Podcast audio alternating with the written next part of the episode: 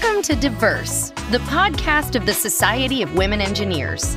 SWE is a catalyst for change in the engineering industry, and one of the biggest ways we inspire that change is through our annual SWE Conference for Women Engineers and Technologists. This year's conference, We21 in Indianapolis, Indiana, will help attendees at all ages and stages learn, connect, and grow. Join us for three days of networking and relationship building, over 250 professional development sessions, three inspirational keynotes, and a career fair featuring more than 300 exhibitors. Let's aspire to inspire at We21 October 21st through the 23rd. Head to we21.swe.org for more info and to register.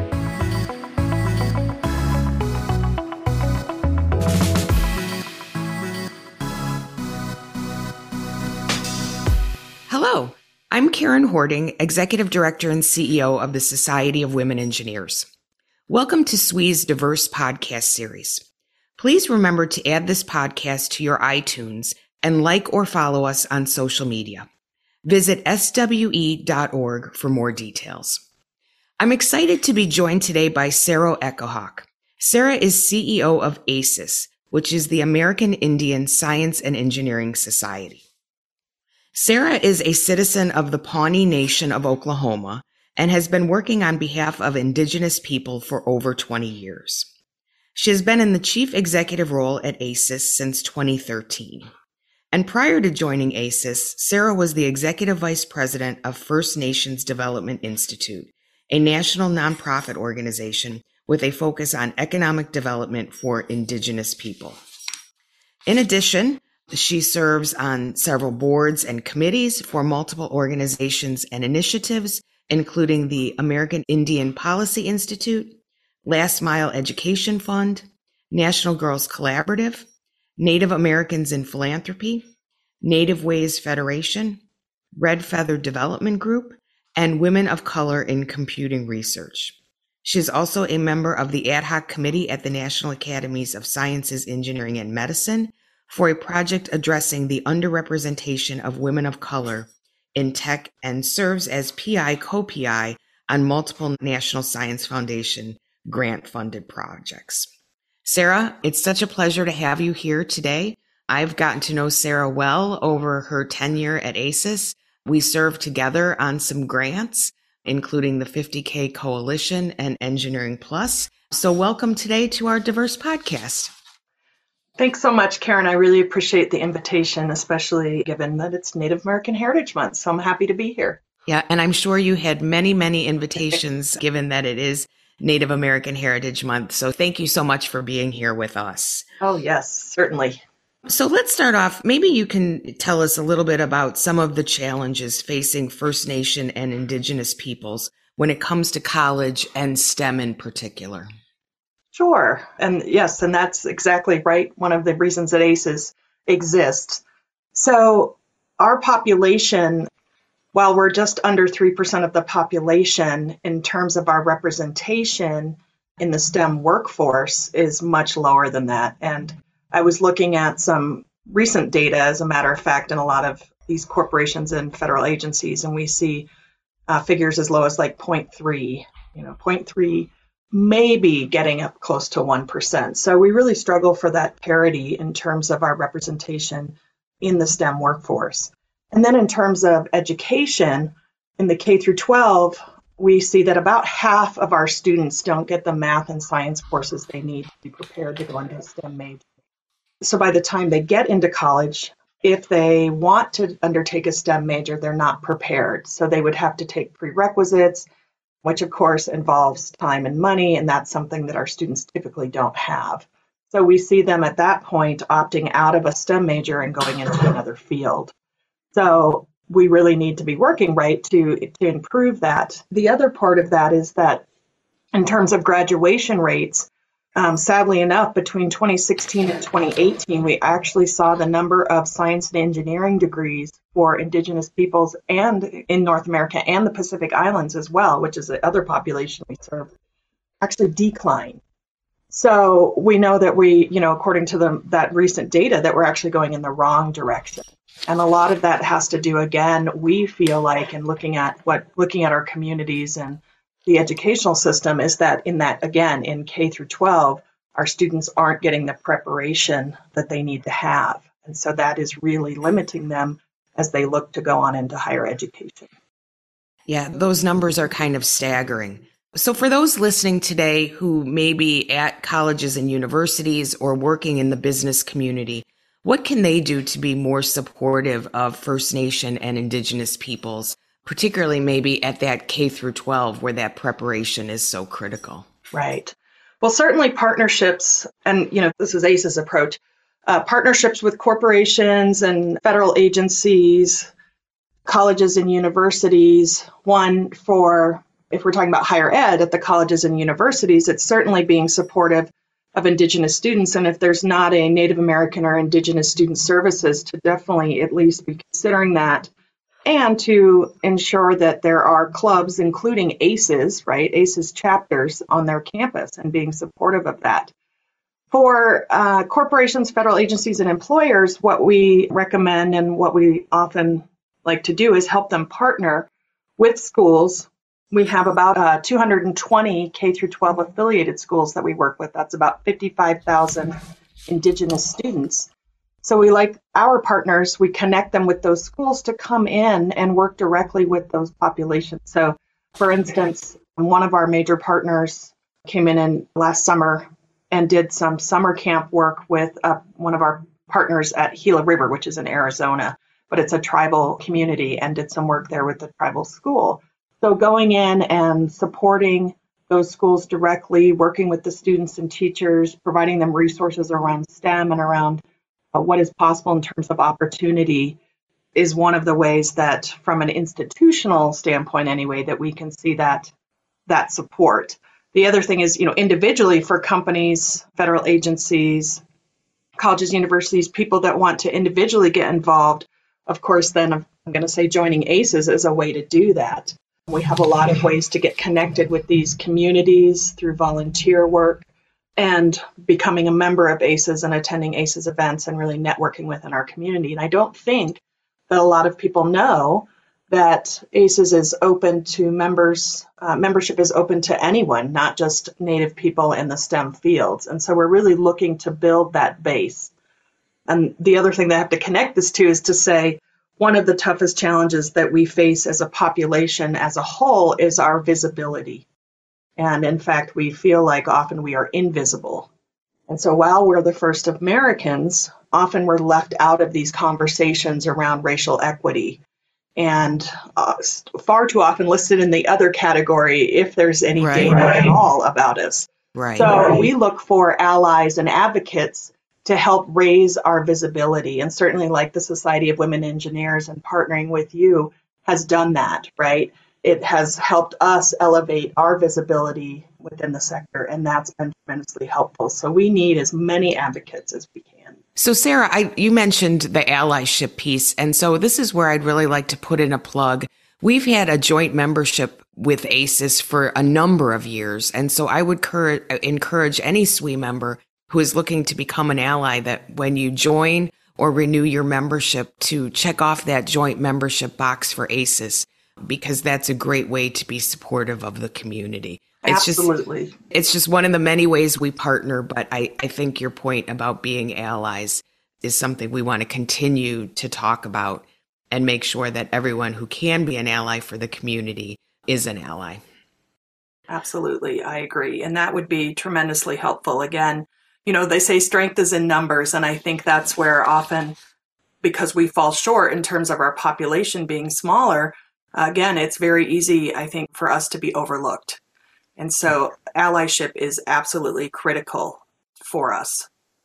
And you mentioned your collegiate and professional chapters. So if someone is working on a campus where there isn't an AISES chapter, how do they go about supporting getting one started? Right. Well, certainly it'll be whatever um, you know whatever the requirements are at the at the college or university in terms of creating any kind of a student club or organization. But we can help with that and simply going to the website, aises.org, and going to the membership section there will give you all of the information as well as contact information if you want to talk to someone directly about setting up a chapter. And that would be for the K through 12 affiliate chapters, college chapters, the professional chapters, or um, now we even have tribally chartered chapters. Okay, so a lot of different opportunities, it sounds yes, like. Absolutely. Okay, great. Absolutely. Well, when we when I did the introduction, I listed a number of the boards you are on, and I know there are other organizations where you serve in an advisory capacity. So, how do you think serving on these boards helps minority women further their goals and champion the causes they support? Right. Well, I'm definitely a big advocate for board service. And I, I really push that with our staff as well and anybody who is looking for professional development. So not only does it help you as a professional, um, and in this case for me, like a professional Indigenous woman, you know, develop along my career, but also it raises, I think, then the visibility of our population as well, right? As you're serving on these boards, you can bring your issues into the spotlight. And again, because that is one of our biggest challenges is simply just visibility. So these boards that I serve on, most of them are focused on Indigenous peoples, but I also serve on a number of projects and boards that are not Native or Indigenous specific. And that's also where I really recommend Indigenous peoples or, again, allies to serve on those boards to, again, bring recognition and visibility to our communities and around our issues. We certainly see that uh, in philanthropy and in corporate boards. There is a there are very very few indigenous peoples um, that are serving on those boards and so it's, it's interesting because a lot of the organizations that i serve on those boards the goal is to try to get more indigenous peoples onto those more visible boards and those more quote unquote mainstream boards and mm-hmm. corporations mm-hmm. and mainstream philanthropy. Again, for us, our biggest challenge is visibility. Yeah. We don't want to be hidden figures any longer, mm-hmm. correct? Yeah.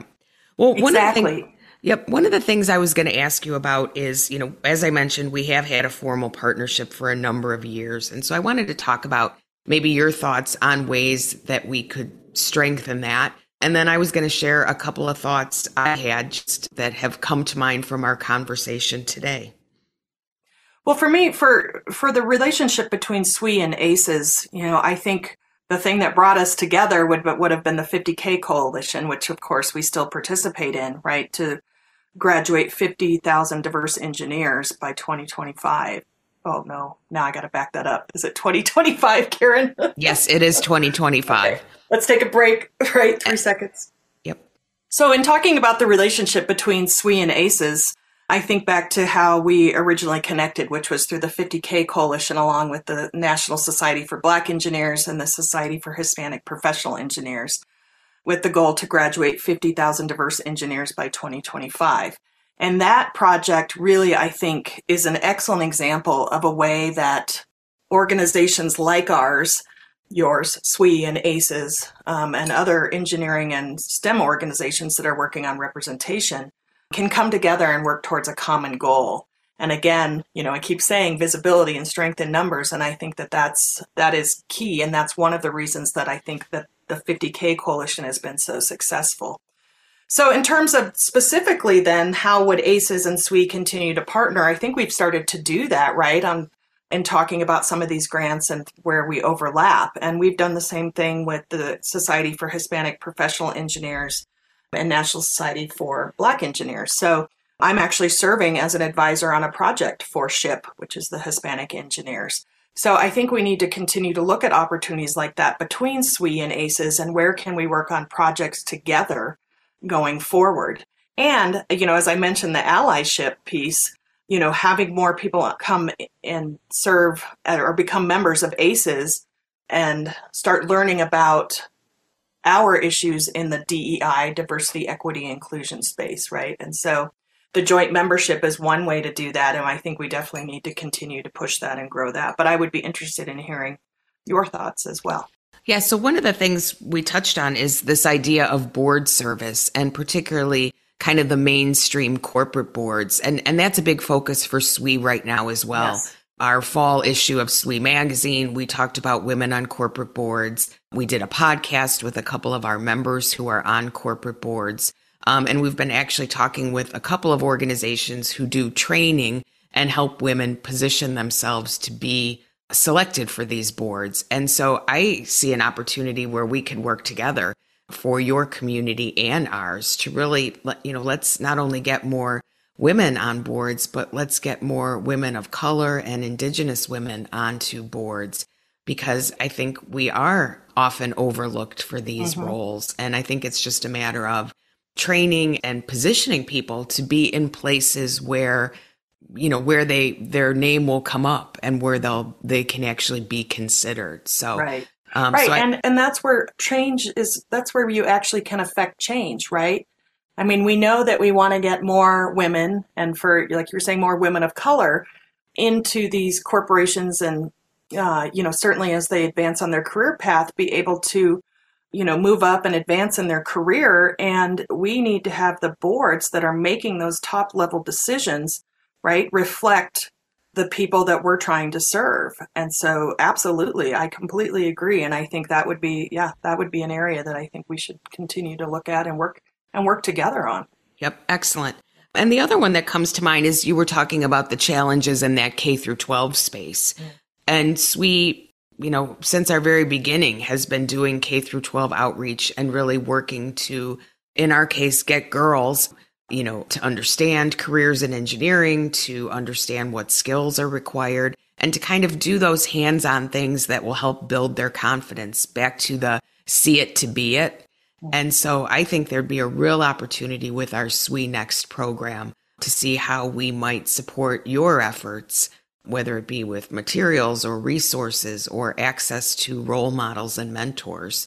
You know, certainly during the pandemic, we've had to pivot to a more virtual experience, but I, I think there's some real opportunities there to, you know, to see how we might support your efforts, you know, because 55,000 students, that's a lot of students. And so if we can help support that or even grow that, we would love to do that. I think that would be fantastic. Again, I think that's really where the focus needs to be. And, you know, in the work that I do and the, you know, in the circles that I'm in, there is this issue about uh, men and boys of color in terms of them falling behind and not applying and going to going into um, higher education and completing, you know, bachelor's and master's degrees that women are outpacing them. But of course, we know that that's not true in engineering and computer science, right, which are the fastest growing and you know most in demand jobs. And certainly when we look at indigenous women, the numbers are even smaller. So I agree. We are missing out as a nation on a tremendous opportunity, right, by not pushing and providing resources and support for girls to get into these fields. And I would love to work with SWE on that because, and I'm sure as SWE knows and as we've learned, if you don't get girls engaged early, you know, it, before middle school, if possible, you know, or at least in middle school, then chances are you're not going to get them. Right. So we really right. do need to be doing that work earlier. And if there are resources and ways that we can work together, that would be phenomenal because. Yeah, be, because to your point, once they get to college, it's almost too late because, exactly. because of the cost. If you haven't had the math and science that you need, it's going to be really, really difficult to do that once you're on campus. Exactly. Exactly. Yeah. Yeah. And I know we've worked on some research together. And so that's another thing we would love to do because I find that the numbers do help us with our work and understanding what the issues are, particularly, you know, what's holding women back in the workforce. You know, our, our researcher has done a lot of work both in the US and outside the US, but but I think that's an area that we could partner on as well, because I think sometimes employers aren't really sure what to do. And so if we have some of the data and we understand what the issues are, together we can help them be more effective in their DEI efforts. Exactly. You know, and I think that's one of the key roles for organizations like SWE and AISES is that we really need to be partnering with employers and providing, they look to us, right? partnering and providing that data and that information around, okay, so this is what you need to do if you want to attract and retain, you know, for us it would be indigenous women and men, and for you it would be women. This is, you know, this is the kind of environment that you have to create, and we can back that up with data. But when you look, you know, currently there's not a lot of information around that. And so, yes, some of these projects that we're starting to engage in, I think are going to be tremendously valuable to employers in terms of you know what kind of environment do you have to create so that not only can you make the hire but can you retain that talent and how do you continue to support them throughout their career and provide them advancement opportunities and you know there just isn't a lot of data out there right now so i think yeah. yes absolutely that is something we need to be doing and because um, the, we would the, love to do more of that yep the recruiting part is the easy part right. it's, it's the retaining developing advancing that proves to be more challenging. Right. So I think anything we could do to help with that together would be great. Because and I think, you know, to your point, what you were talking about in terms of, you know, trying to look at getting women on corporate boards. I mean, that again, I just think like that's one, you know, again, there's just so many different things that can happen that will make that a better environment. And so again, I think we're the ones that have to step up and provide that information and that leadership because you don't really see it coming any from anywhere else at least in you know the, the space that we work in in these stem fields yeah for sure well i want to circle back to the allyship because i think sometimes allyship people are are not sure what to do. It can sometimes feel like a little bit of a minefield right? I don't want to do the wrong thing so i don't do anything. So for our listeners how do we be strong allies to the indigenous community particularly in stem?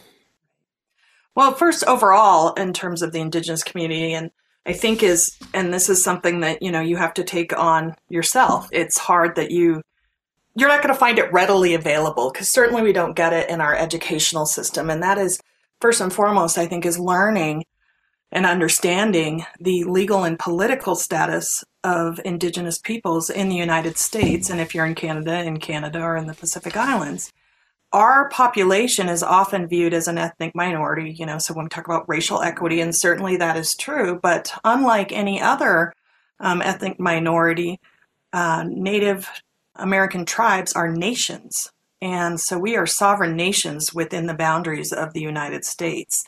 And the relationship between our um, nations and the United States is considered to be a nation to nation relationship. So when you talk to Indigenous people, and as you introduced me today, Karen, you said, you know, a citizen of the Pawnee Nation. So I have dual citizenship. I hold citizenship in my tribal nation, and then I'm a United States citizen.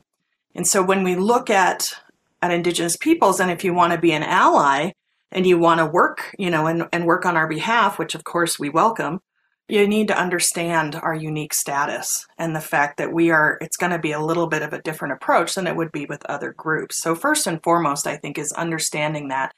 And you can find that information but you do have to take it upon yourself to do some research. And then beyond that and i know i just i keep saying this but it's this is like where we're starting from literally we are invisible often and so we just need people to help step up and say, don't forget Indigenous peoples. And an example that I often use is in the 90s when they were creating the Community Development Financial Institution uh, legislation at the federal level, right, for to help underbanked communities get access to capital.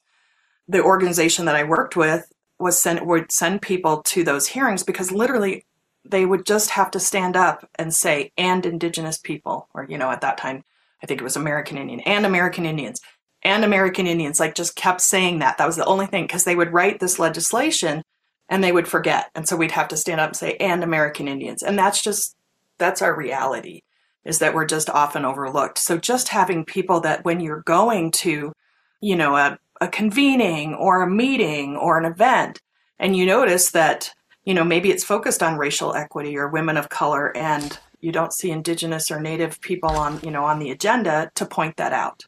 Yeah, and and, and you and I have had a couple of those tough conversations, exactly. right? Of yep. Um, hey, you were at something. Did you think to make sure we were represented? And it's right. like, no, I did not, but I'm going to do better. and, and, and I hope I have done better. And, and yeah, we'll, you've and, been great. and and we'll continue to do better, right? Um, yes. But but I, you know, when you talk about getting educated, I mean, I'm seeing a real opportunity maybe to do something for our audience about mm-hmm some of the things that we really do need to know to support the indigenous community. Like, for instance, you know, here in Chicago, where SWE is headquartered, we have a large indigenous community that I would guess most people don't even realize. So, absolutely. Uh, yes, because Chicago was one of the relocation cities when the federal government was relocating native people from the reservations into urban areas. Chicago was one of the was one of those cities. So you do in fact have a very diverse native population there because you had people relocated there from tribes you know all over the nation. Yeah. so yes. And that's another thing right? We have these reservation populations and we have these urban populations and certainly there's some you know those are those each have their own unique qualities so it, it is complex to work within you know with indigenous populations here But not impossible. not impossible no, by any means Okay, excellent. Well, Sarah, before we close out, I just want to see if there's anything we haven't touched on today that you'd like to talk about with our audience. no i think you know again it's we you know we covered a lot and i think you know it's native american heritage month and so uh, i think just what i was touching on there at the end and, and you as well is that you know we really need um, people to try to understand and i know as you said it is intimidating but to try to understand our population and to make sure that again that you can you know be an ally and, and stand up and say hey don't forget about indigenous peoples. And that's really that's really what what we need at this point so i think you know in closing as we head into thanksgiving next week and of course there's there's some myths around that but is to recognize for us and i should have done this at the beginning and i didn't think to do this but to recognize that you are on indigenous land. You know that once upon a time not so long ago all of this land was ours right? So it is our homeland. And to think about that you know and, and as things have evolved how we've been kind of forgotten and made to be invisible so as again as we head into thanksgiving and you know all of the mythology around that is to really think about the indigenous peoples of this land you know and and how can you continue to raise us up and be an ally for us Yep, And so- yeah absolutely. So- well, I'm guessing there are some resources on the AISES website, but maybe are there some other places our listeners can go to learn more? Sure. So absolutely for AISES, and you know, as you said, and that's particularly in the STEM fields. But in terms of a uh, and learning more, I always recommend the reading list that was put together by First Nations Development Institute, and that's just firstnations.org. They actually have a reading list that they keep, um, and it's fairly comprehensive, and it's available through their resource center on their website, and they even have one for children in terms of you know helping people to understand our population. And they have all different, you know, there's uh, fiction and nonfiction. So that would be my recommendation as a good place to start in terms of uh, reading. But the other thing is to reach out and volunteer. There are a lot of national and small uh, Indigenous nonprofits across the United States and Canada. You know, reach out and volunteer and get involved. Become a member of AISES. Absolutely. yes. Um, well, Sarah, thank you so much for taking the time to speak with us today and for sharing your insights and helping to educate us. I know I will be going to check out the firstnations.org this weekend. And for all of us at SWE, thanks for listening.